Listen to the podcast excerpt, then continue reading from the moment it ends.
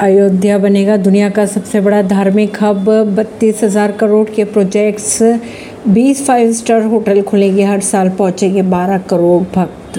रामनगरी अयोध्या को सजाया जा रहा है, पाँच से दस हज़ार करोड़ नहीं, बल्कि बत्तीस हज़ार करोड़ से। या इसी से समझा जा सकता है कि खुद पीएम नरेंद्र मोदी इस पूरे प्रोजेक्ट पर नज़र बनाई हुई है। परवीन सिंह नई दिल्ली से।